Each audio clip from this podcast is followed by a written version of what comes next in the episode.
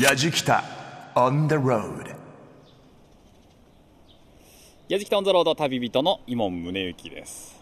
私が今いるのはですね池波正太郎さんが心のふるさとと呼んでいた浅草の松地山商店という場所なんですけどね。なんでここにいるかというと実はここに池波正太郎生誕の地という、まあ、碑があるんです。ちょっとその碑をね目の前にあるんで読んでみますけれども、えー作家池波正太郎は大正12年旧東京市浅草区商店町61番地に生まれました。この年の9月に関東大震災が起こり、まあ、成果は消失してしまいましたがその後も少年期青年期を台東区で暮らしました。実はですねエッセイの中で池波正太郎さんが、まあ、成果は跡形もないが大川、まあ、隅田川ですよね。大川の水と松土山商店宮は私の心のふるさとのようなものだと記しています。というふうに日に書いてあるんです。実は池波正太郎さん今年生誕90年です。ま1990年平成2年の5月3日にこの世を去った池波正太郎さんですがご存命ならば今年まさに90歳を迎えてるんですよね。池波正太郎さんが今の東京を見たらどういうふうに思うんだろうななんてことに思いを馳せながら今日は池波正太郎生誕90年ゆかりの地を訪ねると題して旅をしていきます。まさにそのゆかりの地僕も大ファンですから池波正太郎さん。楽しみなんですけれどもね。皆さんもぜひ最後までお付き合いください。やじきたオンザロード耳で感じる旅番組。案内役の伊門宗行です。この番組は日本全国津々浦々そこに暮らす方々との出会いを通じてその土地の魅力やゆったりと流れる時間をお届けする旅番組。まあこの番組も今までいろいろな旅をしてきましたけれども今回は一人の作家さんに注目する旅です。その作家さんとは、まあ、冒頭僕のレポートでもありましたけれども鬼平犯科帳剣客商売仕掛け人藤枝バイヤーなど多くの時代小説を残した池波正太郎さんその人です。今回は池波さんゆかりの場所を巡る旅。1923年大正12年1月25日生まれの池波さんは1990年平成2年5月3日にこの世を去りました。ですから生きていれば今年で90歳です。池波正太郎さんって実際はじゃあどんな人だったんだろうということで今回池波さんゆかりの場所を訪ねて歩くことになりました。ぜひ皆さんあの旅の様子番組ホームページの動画や旅日記でも楽しんでください。ホームページチェックしながらお聞きいただけるとありがたいです。大好きな池波正太郎さんです。今回私イモンが旅人も担当させていただきました。それでは池波正太郎生誕90年ゆかりの地を訪ねる旅スタートです。やじきた。On the road. Grooves and moves your day. やじきたオンザロード耳で感じる旅番組。池波正太郎生誕90年ゆかりの地を訪ねる旅。池波正太郎さんが心のふるさとと呼んでいた浅草の松地山商店からスタートした今回の旅ですがまず訪ねたのは池波さんが幼少期を過ごした台東区浅草にある池波正太郎記念文庫です。そこには池波さんの思い出がたくさん詰まっていました。さあ池波正太郎記念文庫の中に入ってまいりました。こちらの指導員知る人ぞ知る鶴松房原さんにお話を伺います。よろしくお願いします。よろしくどうぞ。まずこの池波正太郎記念文庫なんですけどもどういった施設なんですかね？あのここはね池波正太郎記念文庫とちょっと文庫というタイトルがついてますけど普通だったら池波正太郎記念館ともこうするところなんですが池波正太郎は非常にあの庶民派のねあの作家でえー大げさなことが嫌いだったんで、はい。まあ本当に権威を象徴するようなミュージアムはあんまりそぐわないということで、作家だから図書館の中にもあってもいいんじゃないか、はいはいはい。で全国でも珍しいこう公立図書館の中に、まあ、併設された人気作家の文学館という形でオープンしたんですよね。あの真横がね本当に綺麗な広い図書館があって、はい。貸し出しコーナーの横に入り口があって、はい。記念文庫中に入ってみると池波正太郎先生の写真が飾られていてそこにはたくさん、まあ、まつわるゆかりの本であったり飾られておりますし年譜なんかもありますが鶴間さんちょっと中ご紹介していただいてもよろしいですか？はい、あの池波正太郎はこの東京台東区のお浅草で生まれ育った人で、まあ、この地が原点の地であるということで、まあ、亡くなられてから池波家からあの池波正太郎の蔵書原稿など全ての資料が寄贈されたんですね。全てですか？はい、はい。蔵書とか蔵書はね大体1万円1万冊を超えてますね鶴松さんそばで池波先生はい。ご覧になったと思うんですけれども、はい。やっぱり物を書くということにかける情熱っていうのは、そうですね。それとまあ池波正太郎のこれも作家の特徴なんですが、えやはりひらめきで書く作家だったんですよ。あそうなんですか？作品を書くときにはこう細かい筋立てとかええ。柱とか構成とか全く考えずに書き出しがひらめいたらすぐ書く。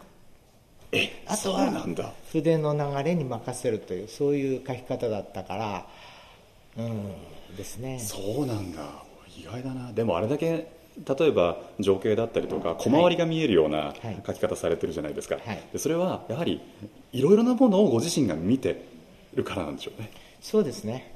ねあのだからまあ昭和30年代というのは本当に日本中を旅して、えー旅する人だったようですね。そういう間にいろんなことを吸収していってでそれが、まあ、昭和40年代になって鬼平犯科帳を発表して、まあ、ずっと結実していくというああそうなんだ。そういう段階を踏んでるんだと思いますがこちらに書斎の一部を復元したコーナーがありますけど 記念文庫の片隅に書斎を復元されたスペースがございます。まさにこう机があって後ろには書棚たくさんの資料が並んでいて。はい、で池池波正太郎っていうとねファンの人ははい。大体時代小説作家だから和室のお座敷でね、こう座卓でこう、まあ、執筆してるんじゃないかっていうイメージを持ってる人結構あるんですよね。で池波さん自身も本当はそれが好きだったんですよ。あえそうなんですか？畳の方が、はい。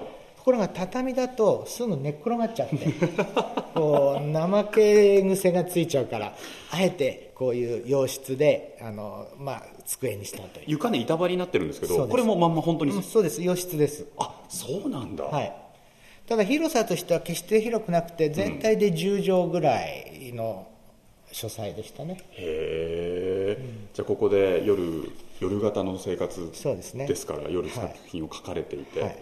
でシャム猫にちょっとミルクにウイスキー混ぜて飲ませたりしてたんですよね、ここに今展示されてるといいますかこれはあの机とか書家はあの複製したものなんですが、ええ。机の上のに乗っかってるものそれから後ろのうん書棚の本はそのまま亡くなった当時のものをそのまま持ってきて置いてあります。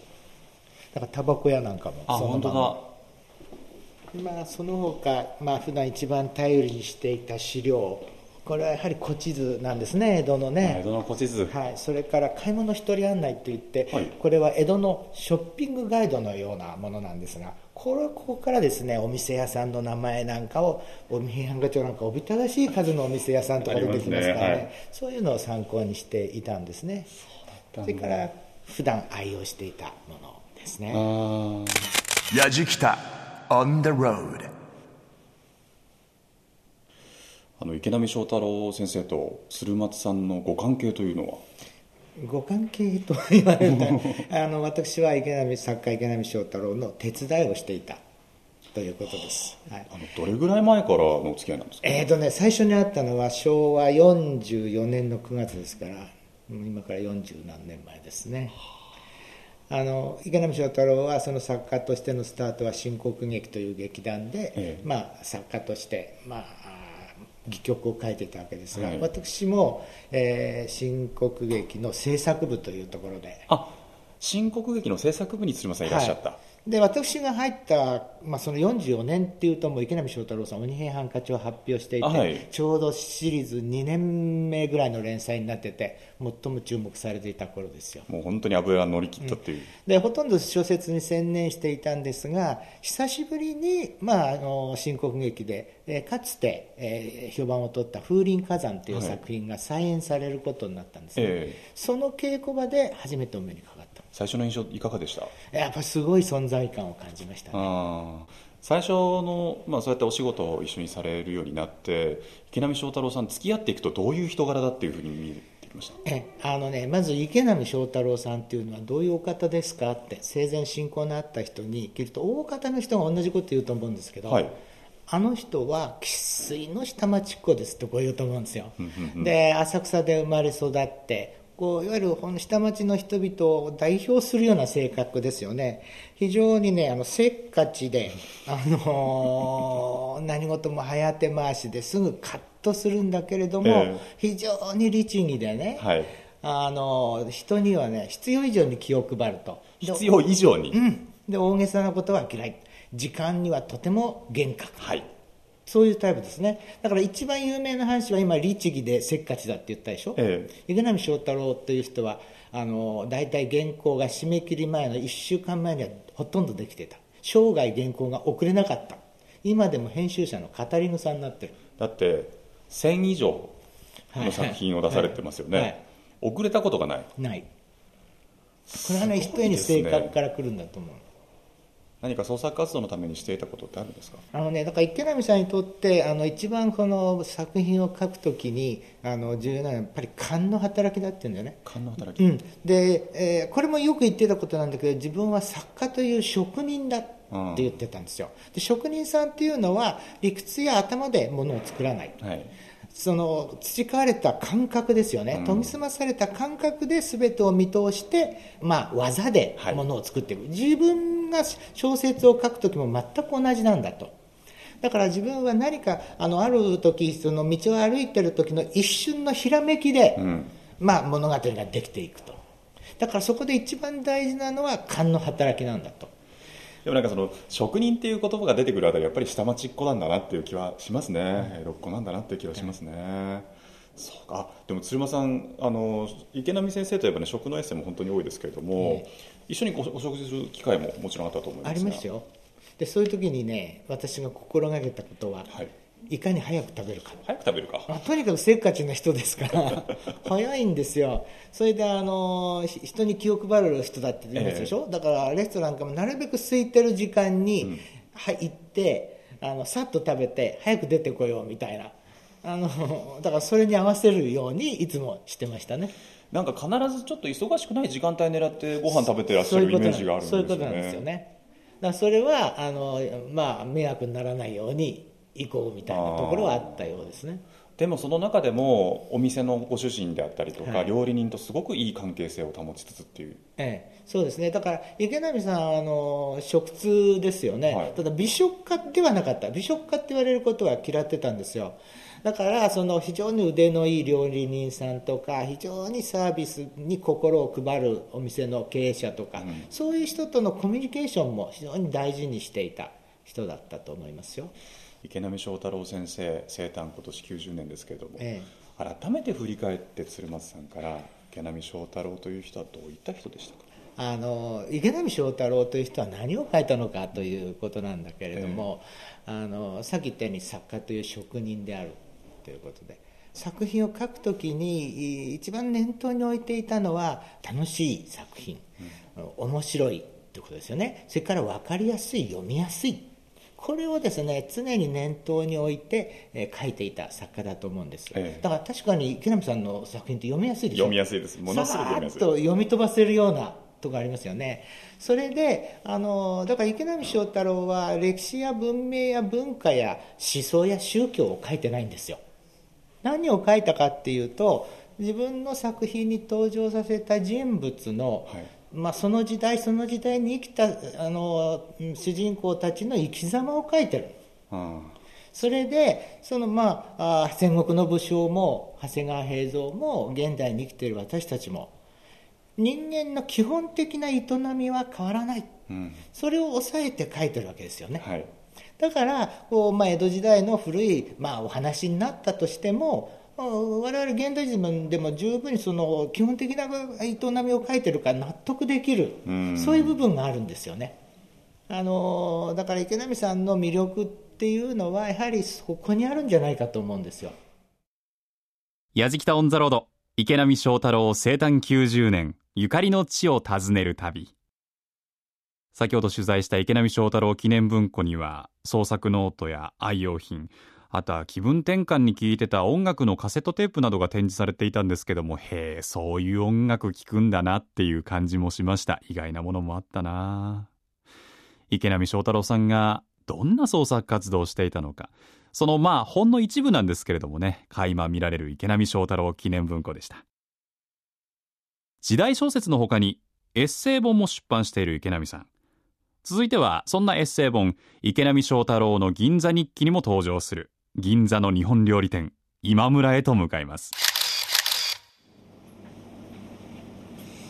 さあ池波正太郎先生ゆかりの日本料理店今村に来ております。今村のカウンターに座っております。私声は抑え気味ですが大変興奮しております。なぜならばこのカウンターの背の方にはですね5枚の、まあ、池波正太郎先生が描かれた書や絵が飾られてるんです。本の表紙だったりするんです。何度も見ました。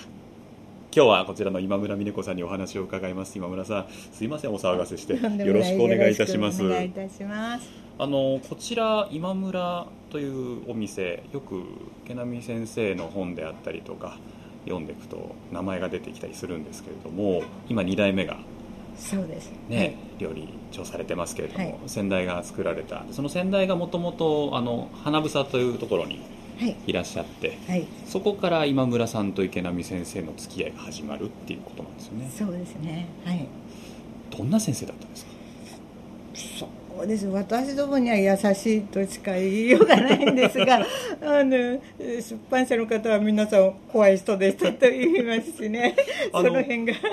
池波正太郎先生っていうのはものすごくこう気を使われたりとか人にいろいろこうしてあげるっていう気遣いの人だったっていうふうに聞いてるんですけどもいかがでした？この店を開く時も、はい肩肘張った店じゃなくて、誰でも入れるような、うんお店にしなさいということだったんですね、ですからただのなんとか料理じゃなくただの料理今村という肩書きでいいんじゃないかということをつけてくださったですね。今村という名前も池波先生がつけてくださったんですか、はい。あの池波正太郎先生のあの池波正太郎の銀座日記の解説の中にですね池波さんの最後の食事が今村の料理だったというふうに書かれてますけれどもこれはどういった経緯でそうなったんですか？そうですね。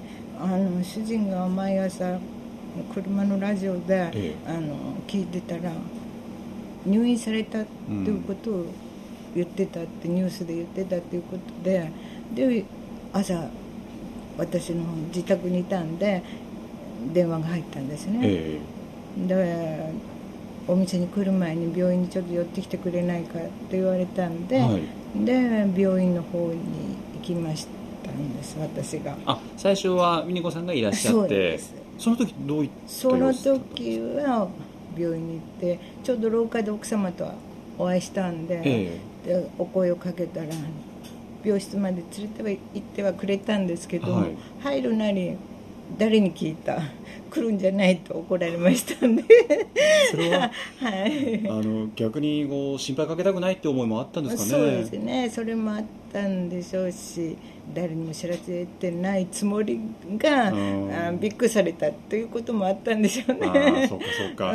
でもねあの大先生ですからニュースになりますよね そうですよね。その時に何か食べたいものなんていうのをお伺いしていやその時は私は「はい分かりました」って言って、ええ。またお元気になったら来ますねって言はい。って帰ってきたんですね、えそれで、うん、2週間ちょっと長いよね連絡ないのがって言ってじゃあ日曜日に主人が病院行ってくるって言はって、いはい。先代のご主人が。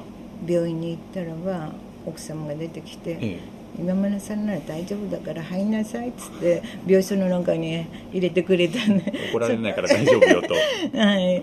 ねそれで入れてくれたんで,、ええ。で少し話してらしたようですね皆さん元気でやってんのかいって言われて、うん。はい元気でやってますって言って答えてきたって言ってましたけどね、それで帰る時に何か食べたいもんあったら作ってきますよって言ったら、えそしたら奥さんが「焼き魚が食べたいの？煮魚が食べたいの?」って先生に聞いたんですね、はい。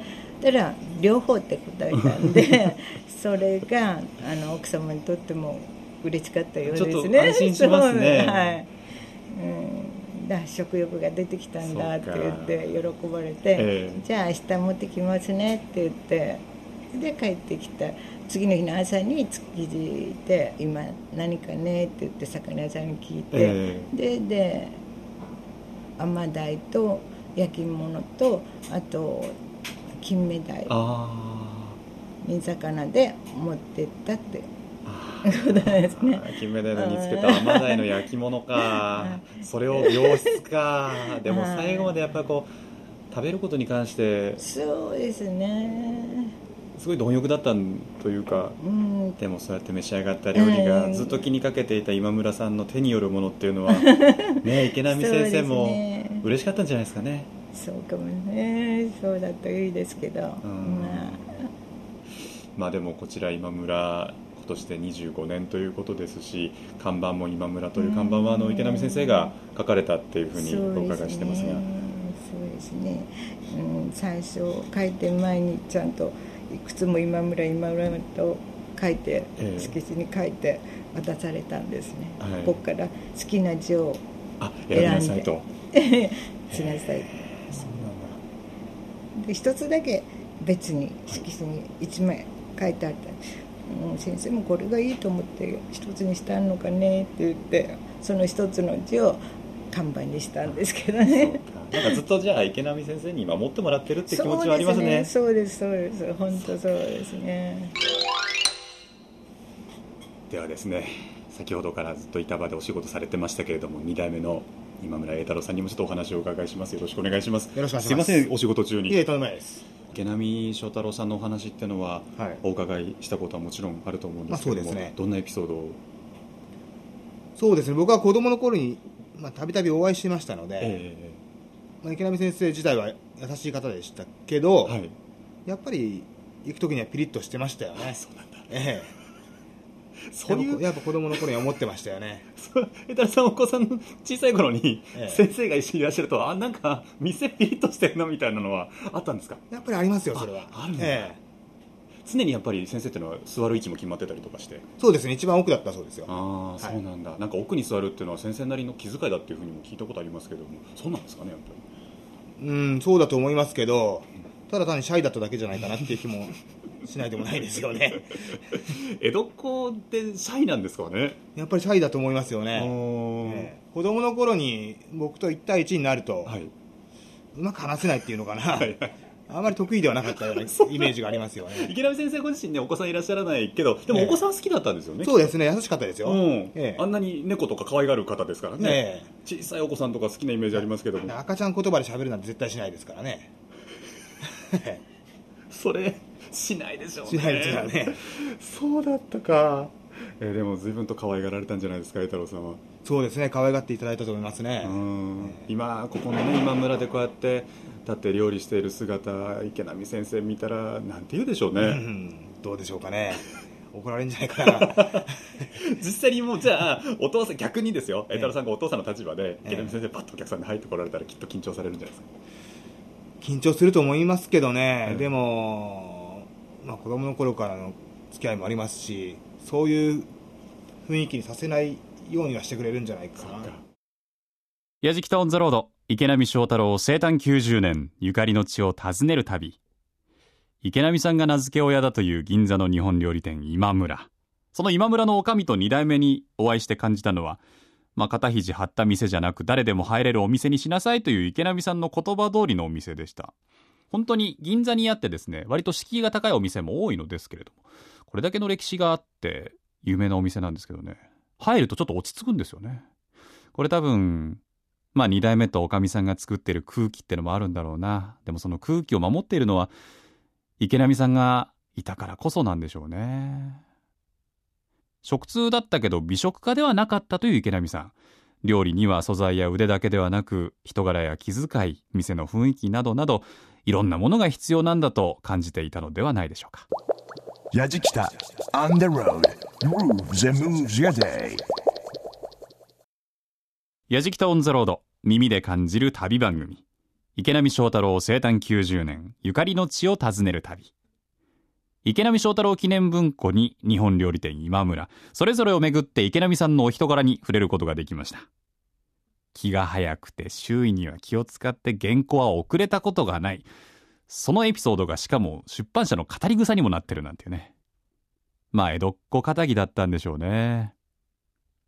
続いて訪ねたのは池波さんが常宿にしていたというお茶の水駿河台にある山の上ホテルです。今度はどんな池波さんが登場するんでしょうか？さあではここでですね山の上ホテル取締役副総支配人の川口仁さんにお話を伺います。川口さん今日はお時間作っていただいてありがとうございますとんでもございません。よろしくお願いいたします。僕は山の上ホテルというと自分の母校がすぐ近くですのであ、そうなんですか。あのしょっちゅう見てたんです で文人が数多く常宿にされているというホテルでも有名ですし何といってもやっぱり池波正太郎先生僕本大好きで読んでたものですから、い、つか入りたいなと思ったんですが初めて入ったんです僕あ、本当ですか。で実はこのインタビューはい。ホテルの一室で行っておりますリスナーさんはい。えー畳の部屋にベッドが置いてあるというちょっと変わった、はい。俗に我々和室と呼んでるんですけども、ええ。あの普通ホテルで和室っていうとベッドはベッド畳は畳の部屋と、まあ、二間で構成というのが一般的でしょうけど、ええ。ー山の上ホテルの、まあ、特徴でもあるんですがこういった部屋が10部屋ほどありますかね。これは。和室と言われてますけども、はい。ということは洋室もあるんですよね。そうですね。もちろんあの洋室の方が多いです。普通のえー洋間というか洋え室の。池波正太郎先生は、はい。和室と洋室どちらでお仕事することが多かったですか？そうですね、あの大体まあ一月に1回のペースでいらしていただいてたんですけども、え大体半々でですね、えー洋室で仕事をされるとき、和室で仕事をされるとき、大体まあ交互だったような記憶なんですが、はい。あの面白いのは、まあ、当時、例えばそうですね、見客商売ですとか、あの辺書かれるのに、はい。あの普通、まあこの和室と被ると思うんですけど、うん。実は逆でして、えーああいったものを書かれるときは、えー洋間で、洋室の方で書いてましたね。で、この今いる和室の方では、直に座ってですね、ええ。水彩とパステルを使って絵を描かれてましそうなんだ、た。はい。秋山小平が根深汁を食べてるシーンなんかは、はい洋室だったんですねそうです。で、逆にあの、先生が描かれる絵っていうのは、はいどちらかというと洋物の絵が多く、ええそうですね、はい、洋風の絵が多いんですけどね、それをこの和室で描くという。へえでも意外でしたね絵の時には和室を使うんだはい。あの月に一度必ずっておっしゃいましたけれど、はい予約っていうのは必ずされるんですか？そうですね、あのもともと先生あのいらっしゃるきっかけとなったのが、はい。まあ、ご存知の方も多いかと思うんですが、気学をおでですね、法医よけで、ご自身のご自宅からの法医よけで、まあ、うちの方に定期的にお越しいただいてたんですね。えそうすると、大体まあ1ヶ月先の、えースケジュールができますので、まあ、ほぼほぼあの変えられるときに次の予約を入れていかれるようなケースが多い。しっかりじゃあその辺はスケジュール立てされてるってことですよね。そうですね、あのですから、えーっと、なんですかね、あのよく作家の先生方って、えあの原稿をですね、えー締め切りに間に合わないんで、それで、まあえーホテルに缶詰にして無理やり書かせるというような風潮が元はあったと思うんですけど、は池波先生の場合はそれとは逆でして、えものすごく計画的に、はい。逆にもう前もって、いついつできてるから、取りに来いと。というスケジューリングも、ましてましたよね、常に。はいはいはいすごくだからそういう意味ではここに泊まられるのもはい何日から何日までピタッそうです。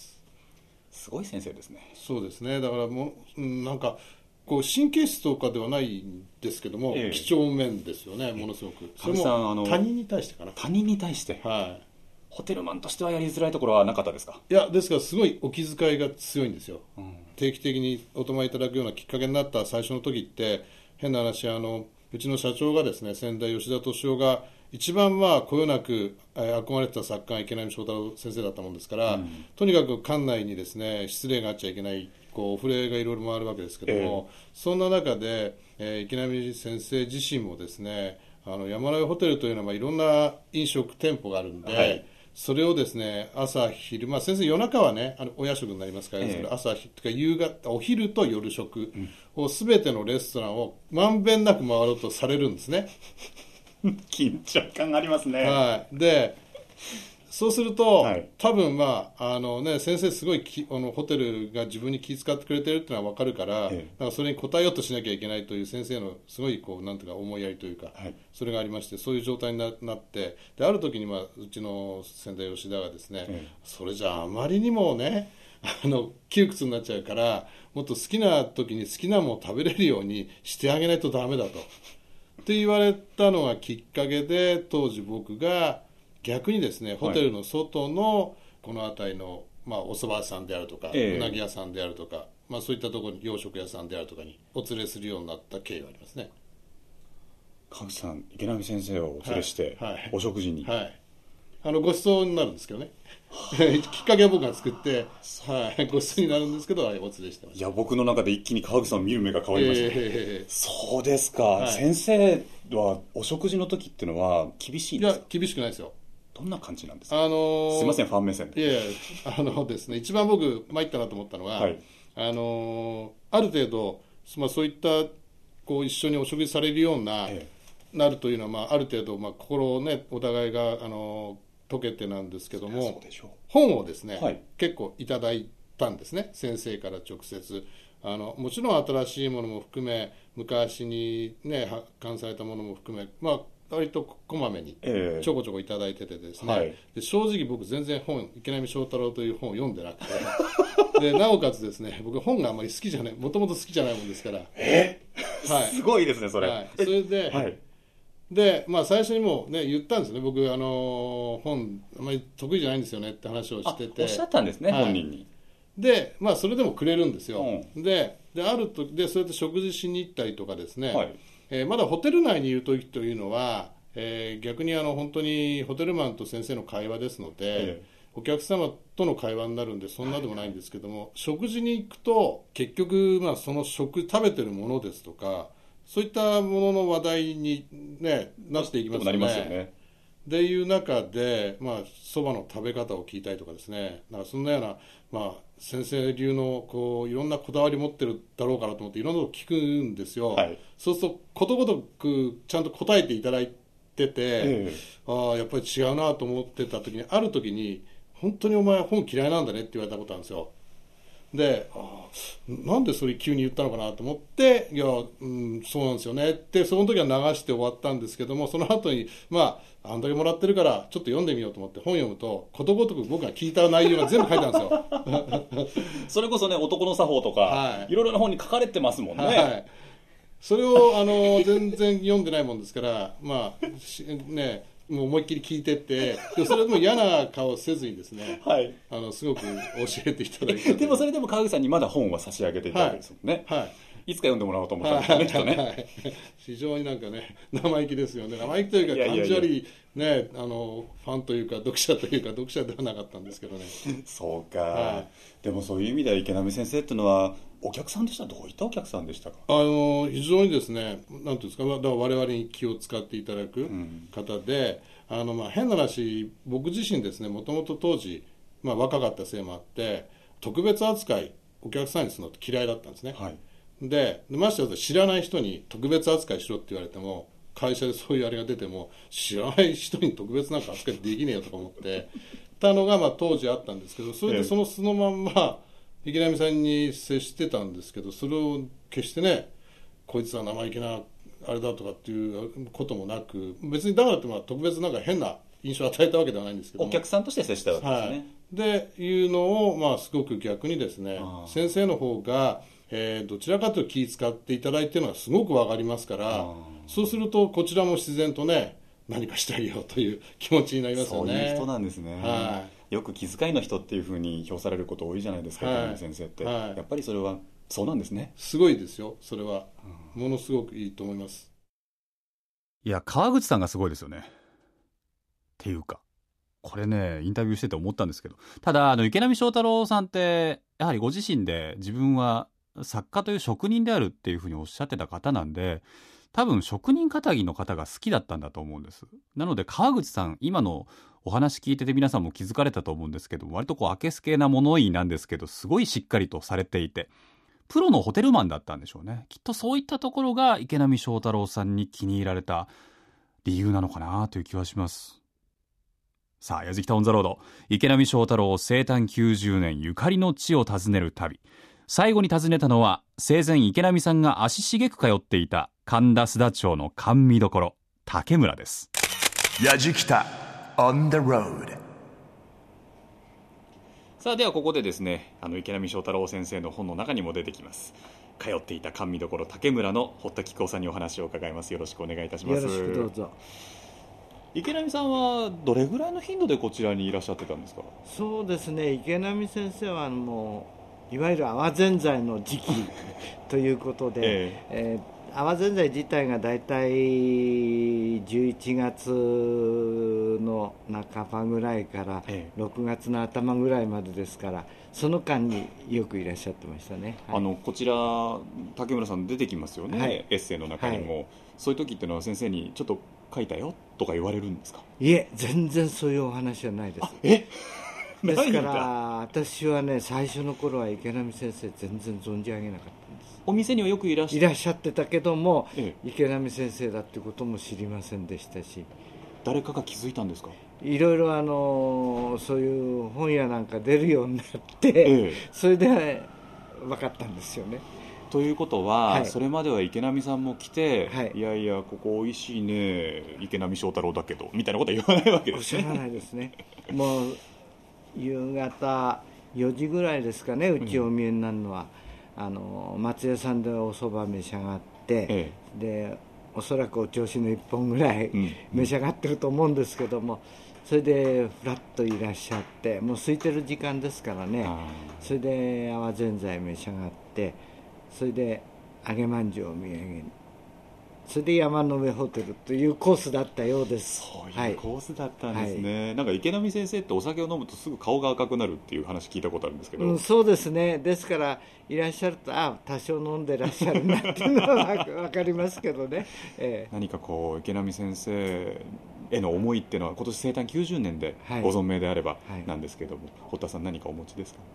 そうですね。よく、まあ、どっちかというと寒くなってからの時期お見えになる方ことが多かったですから、え黒っぽいコートをうん。お召しになって、それで帽子をかぶって、ええ。そういうよく雑誌なんかに出てる写真そのままの感じですね。おしゃれだったんでしょうね、おしゃれだったですね。はい。非常に身なりにも気を使われて、しかもお店にも気を使われて、はい。気遣いの人だったんですかね。そうですね。あのちょっと僕らも泡ぜんざいはいじゃあすぐいただいてもよろしいでしょうか、はいす。いませんよろしくお願いはいたします、どうもお待たせしました。どうぞ召し上がってください。はい。これが池波さんが愛した泡ぜんざい。パッとお椀を開けるとあんこびっしりですもんね。これ中に泡が入ってるそうです。そのあんこの下に泡が隠れてます。ちょっとじゃあいただきます。泡。ああいたいたいた。隠れてた。これかもちもちですね。いただきます。あ湯気熱々です。うーん。美味しいな。甘さなんかもすごく後引く甘さですよね。上品だけど。そうね。ん。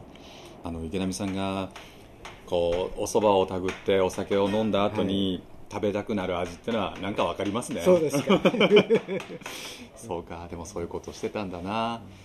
池波正太郎先生今振り返ってみてどんな方だったか太田さんどういうふうに思われます？そうですね。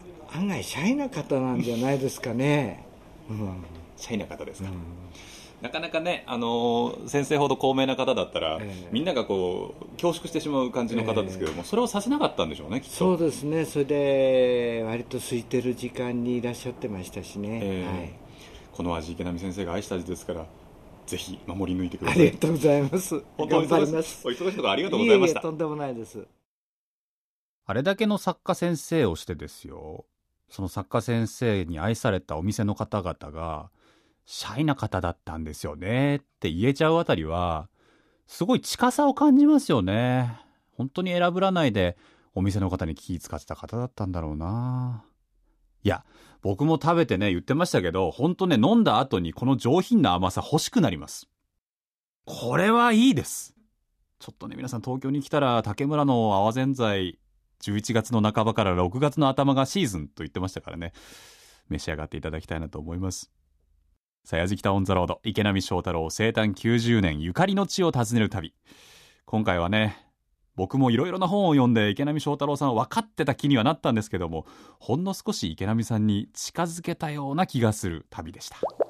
Yajikita on the road grooves and moves your day. 矢敷タオンザロード耳で感じる旅番組池波正太郎生誕90年ゆかりの地を訪ねる旅皆さんいかがだったでしょうか？いろんな方のいろんな話が伺えた旅だったな僕あの本当に東京にいて思ったのは池波正太郎さんが愛した味いまだに楽しめるところが本当に残ってるんですよね。でこれは池波正太郎さんの食卓の情景だったり散歩の時何か食べたくなってであったり銀座日記であったりあの本の風景の中に出てくるまんま残ってたりするんです。きっとそれはお店の方がすごい努力をしてるとは思うんですけど池波さんが愛するお店の人たちがたまたまそういう人たちが多かったんでしょうね。間違いない味間違いない人柄だったりするんです。僕あの本の中に出てくるお店今度から行ったらですねちょっと恐れずにお店の方にどんどん話しかけてみようかなと。なんかねちょっと今までは敷居が高かったんですけども今回の旅を終えて池波さんと近くなった気がしたんですよね。お前何様だよって言わないでくださいね。でもこの気持ちをもってしたらきっといろんなところでいろんな人と話ができそうな気がするんだよな。なので皆さんまだ読んだことがないという方はですね、この機会にぜひ池波作品に触れてみてくださいね。さあ、旅の様子番組ホームページの動画や旅日記でももちろん楽しむことができます。そして放送終了後はポッドキャストでも配信してますので、ぜひそちらも合わせてチェックしてください。アドレス言っておきましょう。www.jfn.co.jp スラッシュやじきた。www.jfn.co.jp スラッシュやじきたです。やじきたオンザロード耳で感じる旅番組。ご案内役は伊門宗行でした。